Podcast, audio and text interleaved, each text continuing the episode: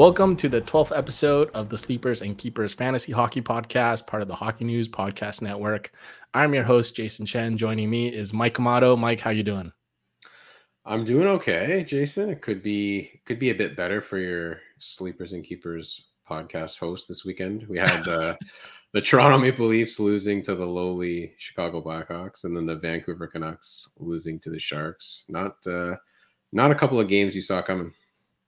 No, but although going into that matchup, I I was a little afraid because the Canucks start stopped playing 60 minutes. And I feel like that one hurts more because we kicked their butts 10 to 1. And I feel like that was a bit of karma coming in. A, a revenge game for the Sharks. Yeah, a little bit. And they have been trending up. Yeah. Too. Like they were playing not so terrible. They're not, you know, you're not walking over like you were in October. And I feel like with the Leafs, at least you could say they have Connor Bedard. You know, like who do the Sharks have? Bunch yeah. of nobodies. Sorry, but and it feels like the, there. It feels like the. I'm really interested to see kind of where the Canucks go from here because it feels like they're kind of like trend, like not trending down, but coming back down to earth a bit. But they've also yeah. banked. They've banked like so many points that they don't have to play that great probably the rest of the way. Like to maybe get in still. So like I want to see how they kind of if they completely fall apart or if they just play good enough and they still find a way to get into the playoffs because yeah, think, they, they had such a torrid start. I think they'll be fine because as you said, they've banked so many points and and you know the Flames are coming back a little bit, but Vegas yeah. is dropping. The Oilers are still losing games, so I don't see how the Canucks really lose that spot unless the Kraken somehow go on a tear as well. But the West in general, I feel like the playoff picture is already pretty much set. There's a bunch of teams struggling. There's a lot of um, teams there that had bad starts that are going to have a tough time getting yeah. out of it. And we just had American Thanksgiving. That's kind of your unofficial cutoff date. That's right. Yeah. So there's a lot of other teams struggling too. The Devils were struggling until Hischier came back. Yeah, the Devils for me this year have been, you know, uh, on a list of disappointing teams right near right near the top because they were they should be so much better. Like it's another team to me, like you know, similar to the Oilers, where they should have two two fantasy relevant goalies, and and both guys haven't been great this year. Um, they've had a lot of injuries too. Like Meier's been hit or miss when he's been in the lineup, so it's a really tough tough year for the Devils. Yeah, and Mercer hasn't lived up to expectations. Yeah, he was a bit better when when Hughes uh, was injured and he got that bump up. But mm-hmm. yeah, he, it's been a tough one for him too. There's been some bright spots like Luke Hughes, I think, is has been a bit of a bright spot there. But yeah, for the most part, um, given how they played last year, just a lot of uh, a lot of disappointing players in fantasy. This is kind of the tough time of the year, about a month or two in, where you get injuries and fatigue and I don't know if you look at the schedule, but it's a bit condensed from uh, Thanksgiving after till the first few two weeks of December or so. Um, Elias Pettersson struggling. Um, there's been talk that his wrist is not so good, and I you can kind of see it too because he's always been a bit of a pass first player, but he's really hesitating on shooting the puck these days. And it's kind of frustrating because you watch him play and you think he's going to pull the trigger, but no, he wants that pretty pass, kind of like the Sedins, where they always just cycle it until they get that perfect pass. And when it gr- works, it's great, but when it doesn't, it's it's really frustrating to watch sometimes. Yeah, there was. uh It's definitely been a quiet five or six games for Pettersson. There was like a kind of a JFK thing with his wrist taped on uh, Friday night, like an uh, inquest, and is he really hurt? And and you know, does he always have his wrist tape like that? And what does that taping mean? I saw a lot of people talking about it on Twitter, but probably it's probably something minor he's dealing with. I'm guessing if it was serious, um, the Canucks would probably hold him out. But yeah, it looks like something's bugging him. He doesn't look like the same player uh, he did for like the first month of the year. Mm-hmm, mm-hmm. Uh, your Leafs too, Matthews and Marner, a little quiet these days. Yeah, more than more than a little. I think uh, Matthews, no points in five of his past six games. He's been pretty quiet. Uh, Marner just looks all year. He just looks not quite the same to me. Like it doesn't look like he's impacting the game as much, dominating as much. I don't know if that's just like the type of player he is. Um, he can still put up a lot of points without being super noticeable. Because sometimes you think that you know he's he's not doing much. Then you look up and he's got like 12 points in 11 games or something like that. And maybe it's just Nylander too has emerged so much that he's kind of overshadowing him a bit. Mm-hmm. But you know Matthews is as well as he's one of those guys that like he can explode. Right, he's got the three hat tricks this year, but then he can also be a little bit quiet at times. I don't know. We'll see what they do. I think the real path forward for this team is to split up those core four players onto three different lines. I'd like to see them try that. I'd like to see them. Nylander at center. Uh, I don't know about Nylander at center, but Nylander on his own line, Matthews on his own line, and then I put Marner and Tavares together, see what they can do. Because, yeah, I don't know. It just feels like they they've done Matthews and Marner forever, and it works for stretches really well, and, and then it goes quiet at times. And I think I think I think the opposing teams like when the Leafs do that too, because I think a lot of teams say, look we have two senators we're confident in that can check two lines. We have two defensive pairs we're confident that can check two lines. But if you break them up over, you know, three different lines, I think they'd be more effective. I think the one of them would get a good matchup almost all the time um, against an opponent's, you know, third center or, or or third pairing D. I think it would just put them in a, a much better spot. But they don't want to break. They don't want to break up those those four: the Nylander, Tavares, Matthews, yeah. Marner. Kind of like the uh, Carolina committee uh, approach where they really spread out the talent on their three lines, which yeah. is not so good for fantasy. But it was actually encouraged to see that Matthew Knies can score against teams that's not the Lightning. yeah, I know. Like, who would have thought? Oh my god. Yeah, he's kind of been hit or miss on that top line too. He's had mm-hmm. some really good games um, mm-hmm. there, so I, am hoping he sticks because he's a good fantasy asset if he can play with those two. Uh, speaking of guys who are really quiet, and then you look at the score sheet and go, "Holy crap!" Uh, Jason Robertson always struck me as that type of player, um, partially because Pavelski's are on the net all the time, so you know it's him and his white stick. Uh, Hintz is always flying up and down the ice. Um, but Jason Robertson, going into the season, he was pretty much at worst a top 10 fantasy pick. Not so this season. Do you think he's just going through a slump like Matthews and Marner, or, or do you think that maybe – this is as good as he gets. Like he's a good player, but not an elite player. Robertson is so interesting to me because I've had so many people ask, like, what do I do with Robertson? What's wrong with Robertson? And I keep when I see that stuff, I'm like, am I missing something? What's going on with Robertson? And I look and I look and he's got like you know 18 points in, in 19 games. Like that's yeah, pretty good. Right? per game. Yeah, yeah. Like people's expectations are so high when they draft, and I guess when you draft somebody in the top 10 in your league, like you're expecting 100 points uh, from that player. And I think it just kind of brings back like a couple of things. Like number one, I don't think production is linear. You know, just because someone had 100 yeah. points last year doesn't mean they're going to get 100 points this year, 110 points, and the next year they're going to get 115 points. It doesn't necessarily work that way. And I think the second thing I'd point out, and not that you know Robertson was a bad pick because you know I'm, I'm guilty of it too. I had him ranked um, in the I think just outside the top 10, but I had him mm-hmm. ranked very high as well. Um, and it kind of ties into like something I was writing about Sidney Crosby. When you're picking in the first, second, third rounds, I think you want to pick with as little like as little risk as possible. And not that, you know, Robertson was a big risk, but he's only had one huge year, right? Like last year was was really great, but it just kind of it's funny when like we put a guy like Sidney Crosby below a Robertson, a Kirill Kaprizov, or a Tage Thompson, and then you realize like, wow, those guys really, you know, haven't done it for that long, even though they're they've had like a really good year, a breakout year. Um, but Crosby's like so consistent, and you look at a guy like Robertson, it's almost like recency bias. We we see a player like that break out, we want to grab him early, but you know, he he might just be a point per game player. He might not be a hundred point player, you know, like annually or consistently. Yeah, I think the moral of the story is basically you can't miss with your first or second round yeah, picks. You can't.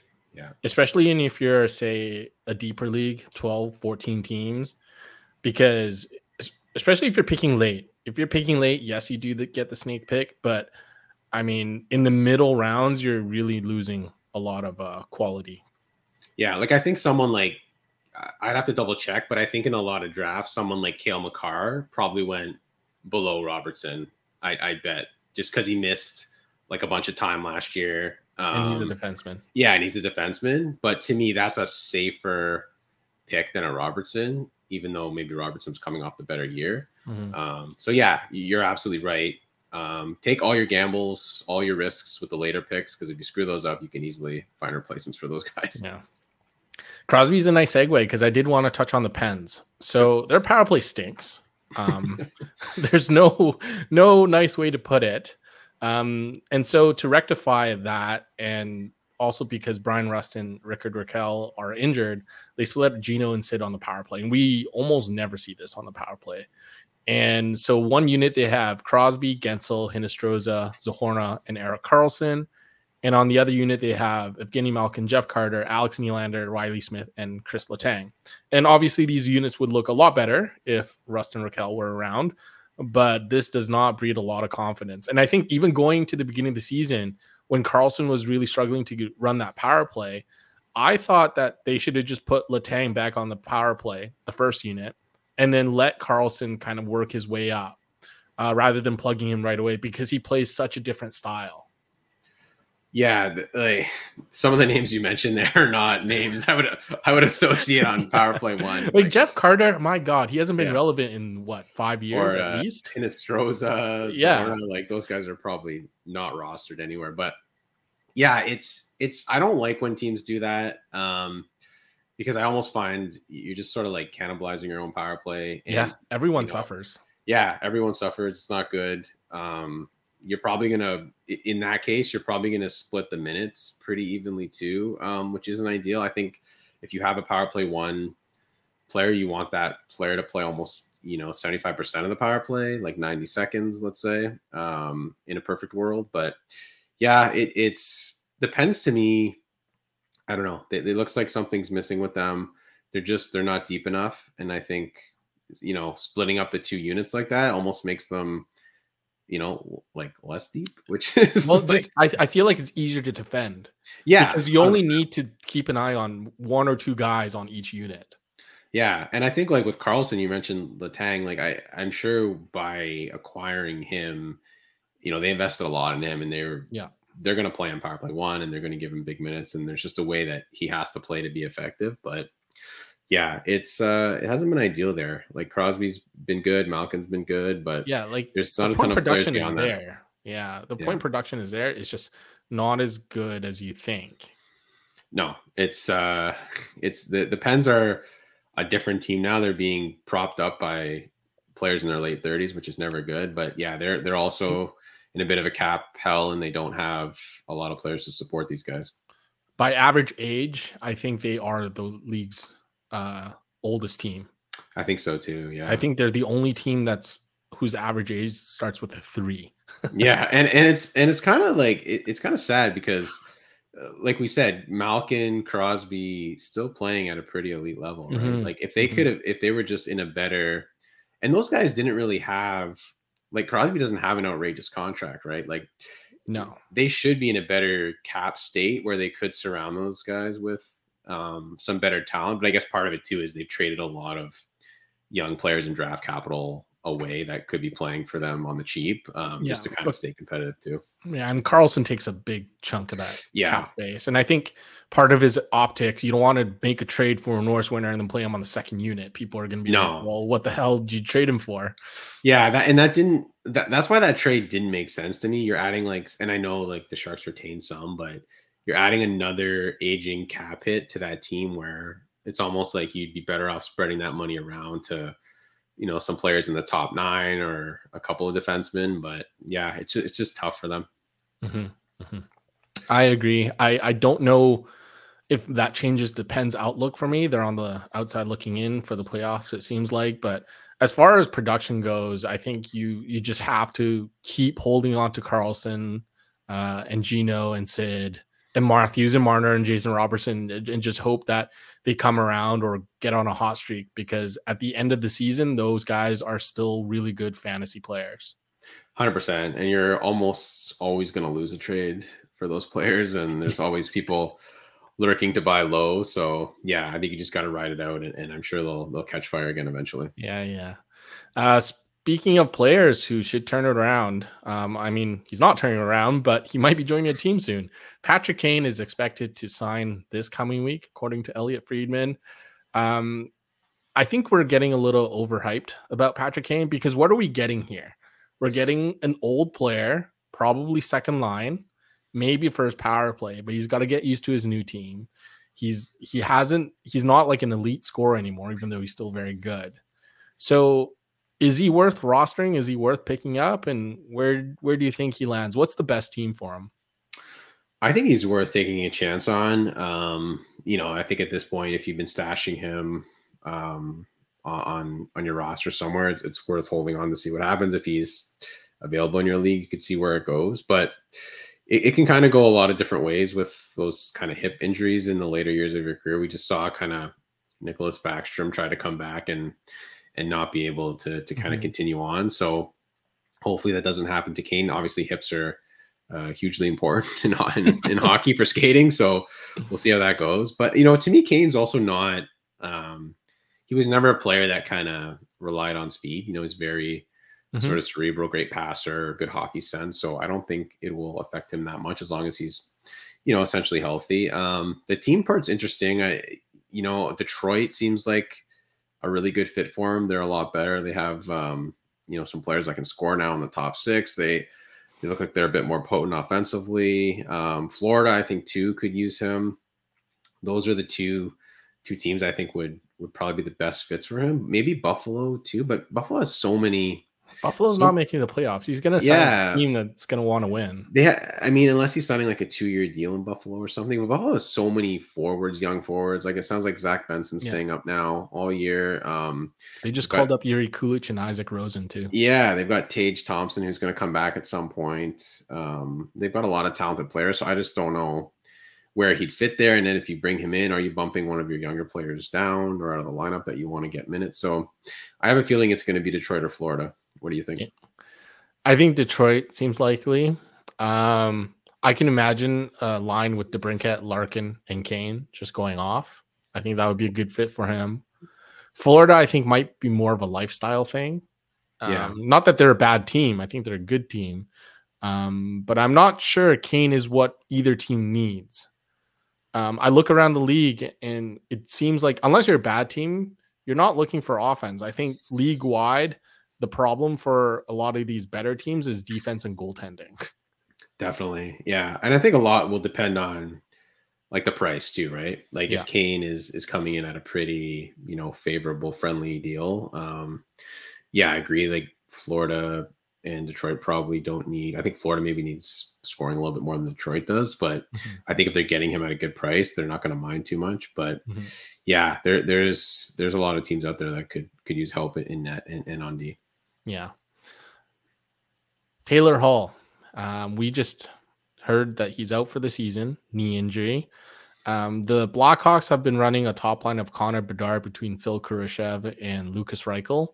Ooh. That line's been really good. Kurashev's actually been hot, um, but that is really their only line to speak of. Um, yeah, um, Bedard's on pace for 50 goals, by the way. That's incredible to me. I know. Like, I'm just wondering, you know, uh, Athanasiou's hurt to Um, Corey Perry's away from the team. Like, who, mm-hmm. who's. I wonder if the Blackhawks have to bring in um, some players for Bedard to play with. I know Kurashev's been, been okay. Reichel's been better, but yeah, I know they kind of juggled their, their top power play too. Um, people were asking me about Korchinski. Do, mm.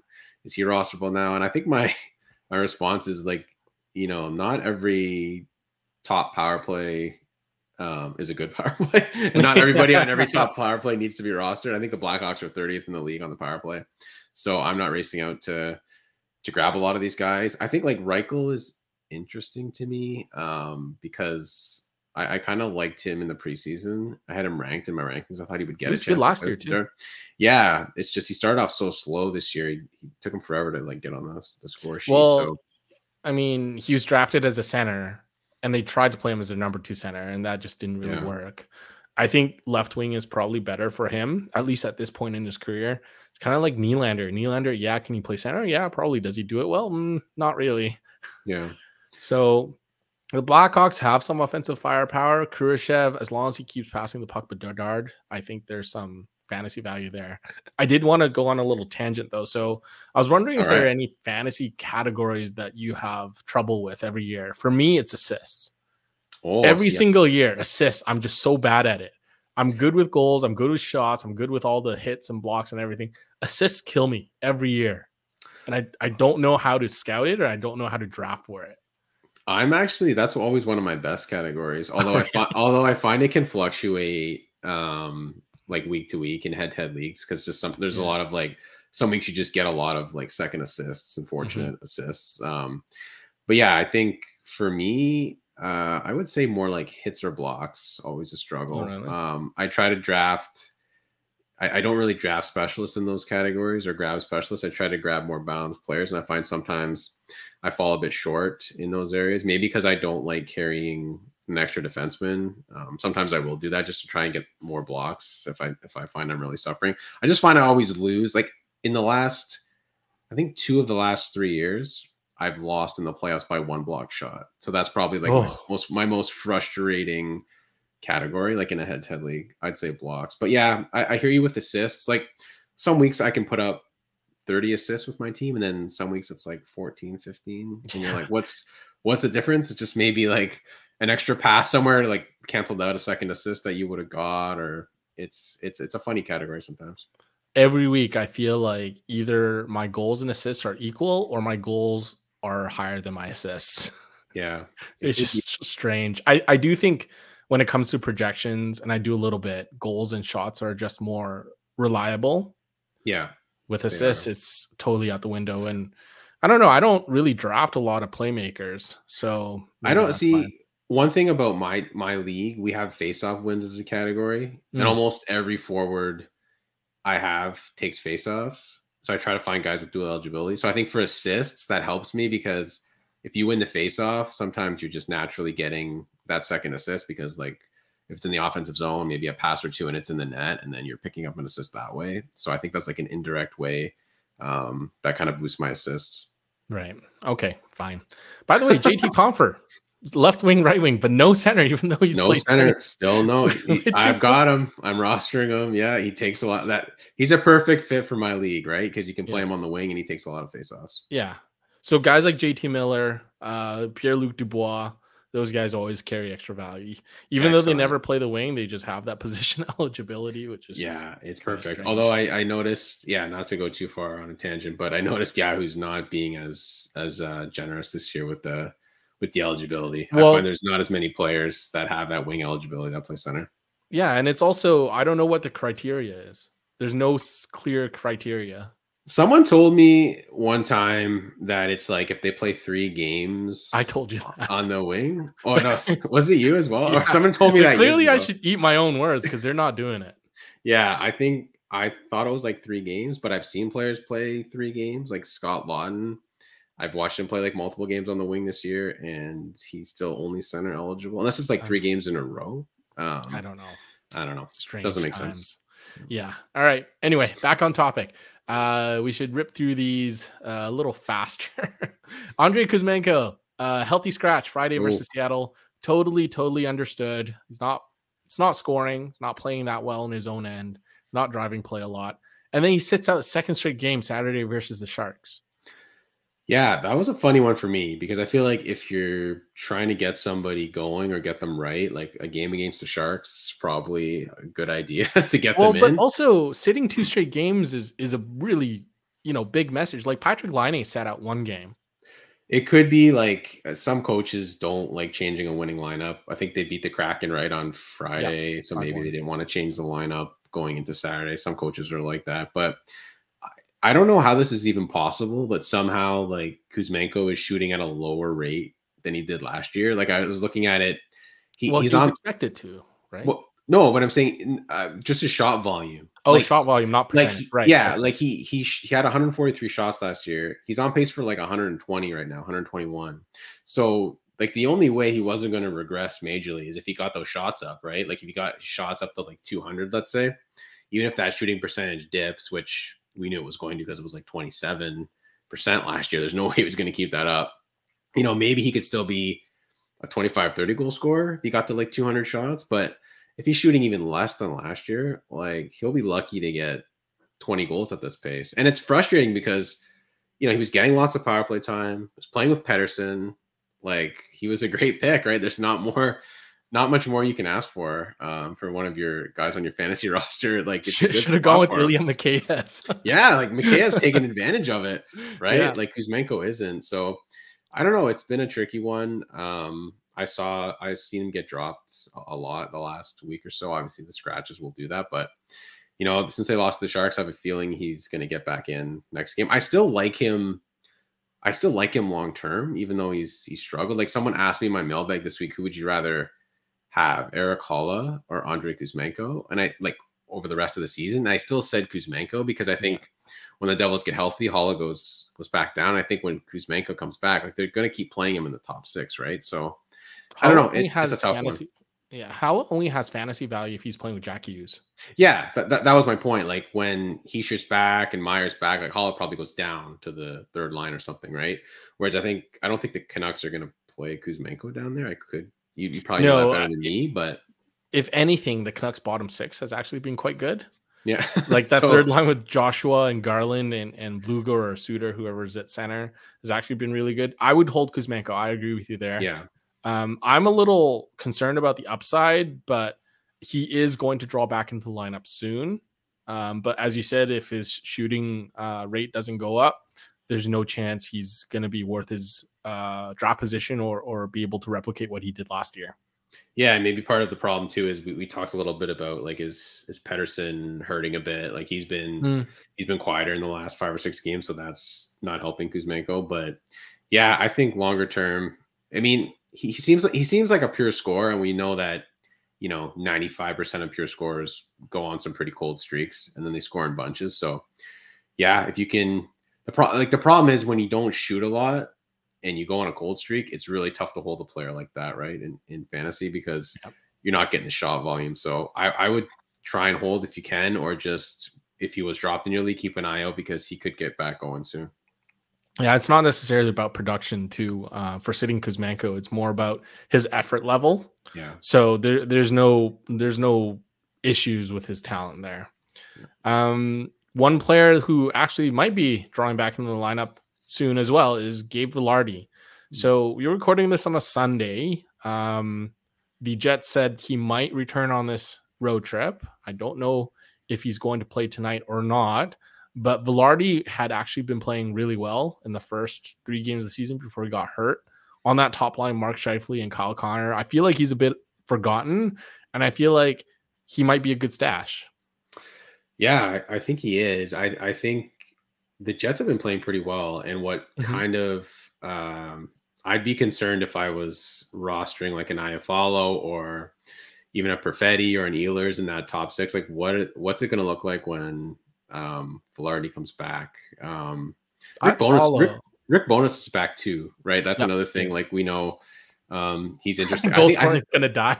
well, I, th- I think Ehlers, I think Ehlers benefited. Like uh, he was actually playing okay the last uh-huh. little stretch there, but I wonder what his minutes are going to look like soon. But um, yeah, I wonder how that's going to shape up. I think Iafallo probably going to go down. Um, I think he's the most logical co- choice. Yeah, but like like I said, like a lot of those guys have been playing really well. Like Connor's been scoring a ton. Um, Perfetti Namestnikov have been playing really well. Namestnikov has been really surprising. I yeah, didn't expect him to really go on this tear. So that's why, like, you're almost you're almost doing it by default. Like, there's not really an. I think it's I guess it's Iafallo, but there's not really someone you can look at and say that that guy deserves to go down. So it's going to be curious to see what they do.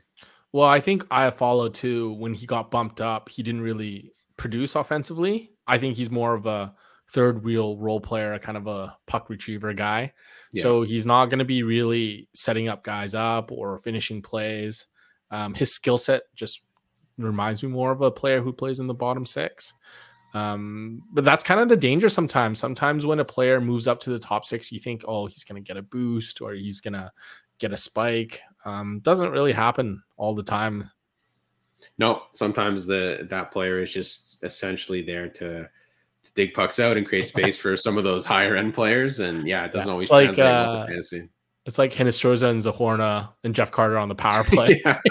you just kind of need yeah. warm bodies there. Yeah, they're just they're just around. But yeah, it's gonna be it's gonna be interesting. I I, I think you're probably right. Iafallo probably does go down um, when Vilardi's mm-hmm. back. It's tough for Vilardi too because he had a really good start to the season. Like not I know the, the numbers weren't huge, but you could see his shot volume was really high. Like you could see it coming for him. So hopefully he can get sort of recapture some of that when he gets back. Yeah. All right. So last topic on the recent league news. Uh, this is a big one. Andrei Vasilevskiy has returned, and they blew out the Hurricanes eight to two. That was a wild game. That's we can talk about that after, but yeah, Raanta faced like what 14 shots, I think. So so just quickly, there's like several things that were shocking to me. Like number one, number one, the fact that Raanta started that game after leaving the previous game, mm-hmm. like with some kind of precautionary injury reasons. Yeah, I thought yeah, for yeah. sure um Kochetkov, right? Yeah, they would go they would go to Kochetkov. And that and that's number two is like the, the Canes seem so hesitant to to turn to Kochetkov in like any situation. They seem so hesitant to like lean on him at all. And he hasn't played in, that well though. I know, but like Raanta hasn't either. And then and then they get you know they leave Raanta in for all eight goals in that game. Like uh, that that was surprising to me. Kochetkov is sitting there. They they're not playing the next night, so you can easily go to you can put Kochetkov in there. Like that was that was a wild and like not to say like Kucherov I think was potentially on the ice for all eight goals. He's had six points. Um he he looks really good. good. Yeah. yeah, like it's funny. He doesn't get talked about a lot, but kind of watching him closely the last in the playoffs against the Leafs, like the last couple of years. Like I don't know how hot how uh, hot of a take this is, but like when he's focused and dialed in, like outside of McDavid, he he's he's the scariest player in the league to me. Oh like, yeah, in the offensive zone, like he's unbelievable. Like I like he's got eyes on the back of his head. Some of oh, his yeah. backhand passes are just you think to nowhere, but it ends up on someone's stick. And I yeah. wrote at the beginning of the season, if it's not McDavid or Draisaitl challenging for the Art Ross, Kucherov is the biggest challenger. Yeah, it, it just I feel like for stretches though he kind of gets like distracted and gets kind of chippy and he loses his focus and sometimes he like he has He's a little a bit, bit of like that, a little bit sometimes like that a little like Alexei Kovalev in him where he just kind of like goes through the motions for a couple of shifts but man when he's on like it is it is a different he is game. fun to watch yeah actually he, he really is I'll one up you. I think the most overlooked, underrated player in the league is Brayden Point. That guy is incredible. Yeah, he's up there too. But I think because a lot of his style of play too is very quiet. Like if you told a lot of people last year that he had 50 goals, I don't think anybody would have known. Yeah. Like he's the quietest 50 goal season I've ever seen. But yeah, yeah. I know you're right. But anyways, uh, Vasilevskiy is back. yeah. We we digress there. Um, so I think obviously to me, Johansson value plummets. I don't think he's going to have much value anymore. I don't think he was playing that great anyway. Like he was giving up 4 mm-hmm. or five goals a lot. Um, he had a, a, decent stretch where he had a couple of shutouts in a row, but for the most part, he was getting the odd win, but kind of sinking your other numbers. And I do think Vasilevskiy this year, like an early playoff exit, two months off to start the season, I think he's going to play a ton, and I think he's probably going to look better than he's looked in a long time the fact that Tampa is has this record right now with Johansson and Tomkins as net was was really really surprising to me. And I think if you had Jonas Johansson, I, I dropped Johansson a week before I heard Vasilevskiy was going to come back. And I think yeah. for the rest of the season, he probably doesn't have that much value. No, he's a true backup. He's going to play here and there, maybe in back to back situations. And like I said, you know, with Vasilevskiy missing the first two months, like he can play a lot more down the stretch here. And yeah, like Tampa's in a great spot. That whole division, like, you know, it's frustrating if you're if you're a Leafs fan because Tampa, no Vasilevskiy, and it seemed to really didn't impact them at all. Florida missing their best two defensemen for the first two months. They're back now and they're in a great position. You know, the Bruins, we know no Bergeron, no Krejci, a lot of players left. They're in a phenomenal no spot. Yeah, no problem at all. So if you're Detroit or Toronto or Ottawa or whoever in that division, you're probably pretty pretty frustrated right now because it's like those teams didn't miss a beat. Yeah, agreed. Uh, we should stick with goalies though, because I think there's been a lot going on. So let's start with the Caps. Charlie Lindgren stealing the net from Darcy Kuemper.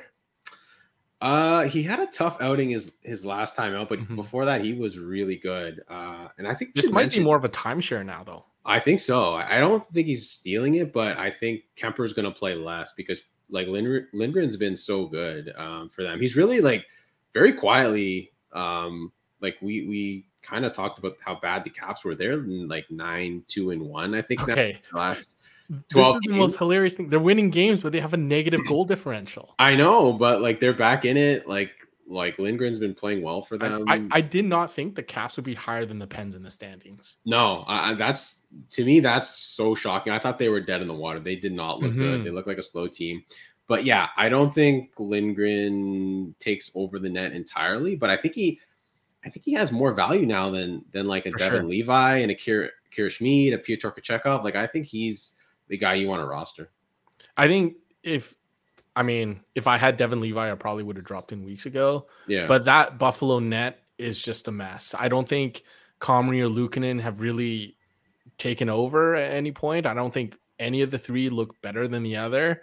And Buffalo, Ottawa, Detroit, the three teams that we talked up going into the season, Detroit's the only one that hasn't really disappointed.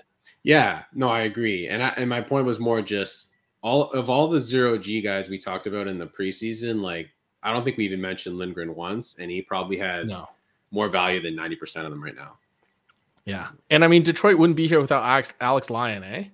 Yeah, another another great you know what you know, the, guy to pick up. You know what the funny thing about Alex Lyon is? So he had been the number three basically all season. Ville Husso has a kid, so he stays behind in Detroit when they go to Sweden. That's when Alex Lyon gets his first start of the season, and then he goes yeah. on this tear. So imagine if Ville Husso like didn't stay behind because his uh, because for of his uh, kid's uh, uh, birth. I mean, if that didn't happen, we have no Alex Lyon. Yeah, I mean, same thing last year in Florida, right? Like Lyon got a shot, and he base like he's basically the reason the Panthers made the playoffs. Like they yeah. were not making the playoffs without his heroics. So he's been good. Like he he had another great game today. 37 save victory. Yeah. Um, three out of the last four.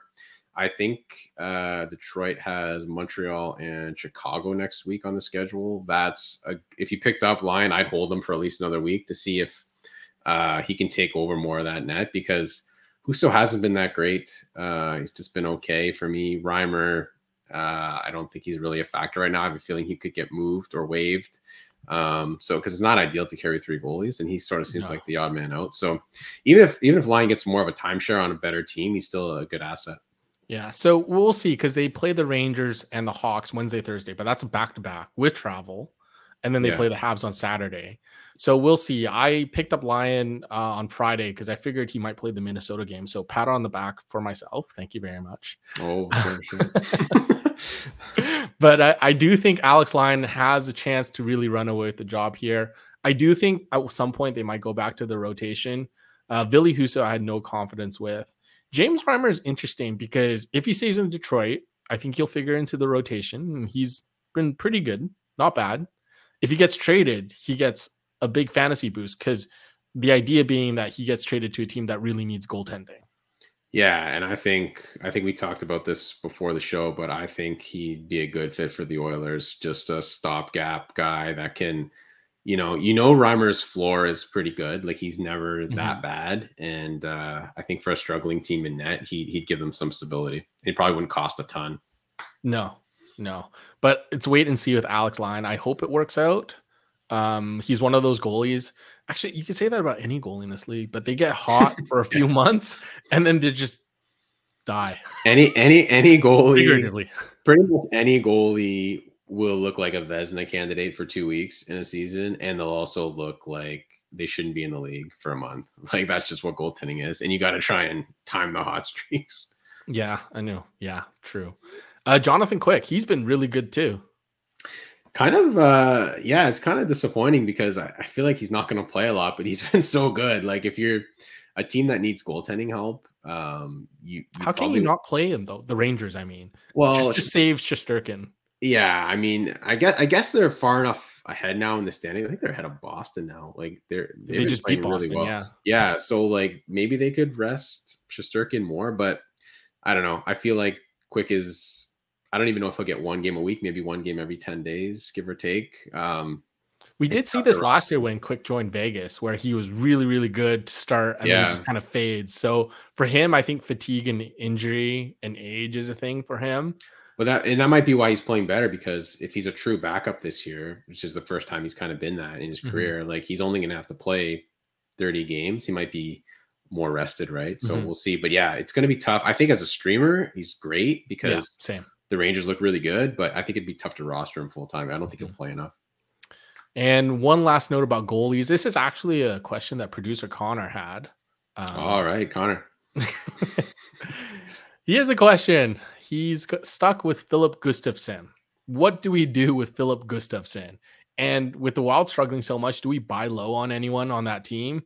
Because this team in the past two years, even with that dead cap with Suter and Parise, they've been pretty good. So maybe they can turn it around. I'm not as optimistic as you. I'm off. I'm off that. I don't know. I'm just saying. I, I, don't think they're going to make the playoffs either. No, um, I think this year they're hit pretty hard. But like, I think it's almost 15 million in dead cap. I, I don't know how you can compete in today's NHL um, with that. Imagine so, if they didn't have Rossi and Faber on those contracts. Yeah, right. So I, I don't see a great turnaround coming. Um, I know Connor's other goalies are Samsonov, Woll, and Vasilevskiy, right? Yeah. So I think in that case, you can safely drop Gustavsson. I don't like He's carrying, clearly the worst. Yeah, I don't I don't like carrying more than three goalies. I think that would just you, you have more flexibility to add a skater there. So but Connor, even if drop Gus. Yeah, even if you have to cut, Gustavsson's playing the worst. Yeah. He's on a bad team. Uh he's losing a bit of timeshare to Marc Andre Fleury, which is shocking to me to say, even. Um, and I think if Gustavsson picks him up, uh, depending on how deep your league is, maybe you can pick him back up. I just don't think you're you're you're probably wasting a roster spot because you're benching him every game right now. Yeah. And we and like we just talked about how unpredictable goalies are, you know. Yeah, he's gonna, had, he had a cut out five straight teams. well, he had a great year last year, but he hasn't even, you know, he came into this year played. He's only played like seventy NHL games, right? Like it, it's not shocking to see him kind of take another turn here. So, yeah, I think it's it's tough on the Wild right now. Yeah, they just don't look good as a team. Uh, Matt Boldy struggling. Kaprizov not playing up to snuff. Hartman's getting dropped in the lineup. Is there anyone else on the Wild that maybe you'd like to buy low? I I kind of I would maybe buy low on Boldy. I just think he's a good scorer. Um, mm-hmm. Only one goal so far. You know, thirty last year. I, I think he was getting some time with Kaprizov too for a bit, mm-hmm. um, but they bumped him back down. So if it doesn't cost you a lot, I'd, I'd, take a chance on Boldy, especially if you're in a keeper league. Like maybe this year's a write off for him, but I think he's going to be like a perennial 30, 35 goal scorer in the league. Yeah. I thought with Jared Spurgeon coming back, they'd be better, but not, that's not the case. Yeah. Hmm. But anyway, all right. Sleeper and keeper time.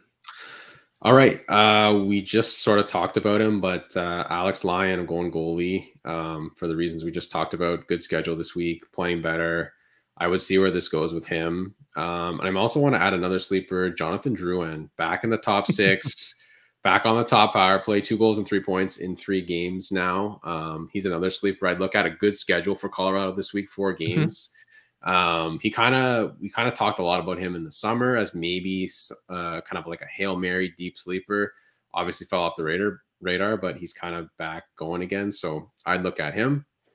And my keeper is JJ Peterka, uh, 14 points in 14 games, quietly producing well, widely available in most leagues, uh, kind of taking advantage of the Tage Thompson injury. He's getting some power play one time him and Casey Mittelstadt have been really good. That's actually been, been, great. Yeah. yeah. That second line with Mittelstadt and Peterka has actually, in my opinion, been their most reliable.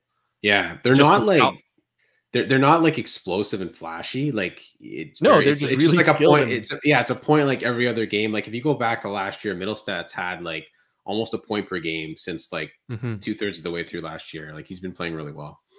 Not a whole lot for peripherals, but the assists Maybe yeah. I should pick up Mittelstadt for the assist. Straight point leagues, he's good. And yeah. plus minus, I'm terrible with plus minus. I, am always like dead oh, last that, in the league. That's random. Yeah, that's I random. no, I just take good players on bad teams too often. That's my problem. anyway, okay, my sleeper of the week, uh, Dylan Strome. I've gone back to this well a couple times this season. I just like their schedule. San Jose uh, and Anaheim this week. I know all the games are on the road. Um, but I just like the upside uh, when he plays with Ovechkin. They don't really have any other top tier playmakers. Uh, Kuznetsov's back, but we shall see. Um, I, I think Dylan Strome's on a bit of a dry spell right now, but I wouldn't surprise me to see him pick it up. Uh, my keeper, I kind of mentioned him already. And if you're in a 12 or 14 team league, I think Kurashev has a lot of points value just because he's playing Bedard and and he really has the easiest job of all time, just passing the puck to Bedard. I don't care if he does it in the defensive zone or neutral zone. I mean, anytime you play Bedard and he's on pace for 50 something goals, which would be the most by rookie in the cap era, other than Ovechkin. Um, I, I think there's some value there. Yeah, I, I agree with you about the cap schedule this week. I really like it. So mm-hmm. four games is good. Awesome. All right. Good luck this coming week. Uh, this is the end of episode 12. Please like, subscribe, and rate if you like what you're listening to. And we will be back next Monday.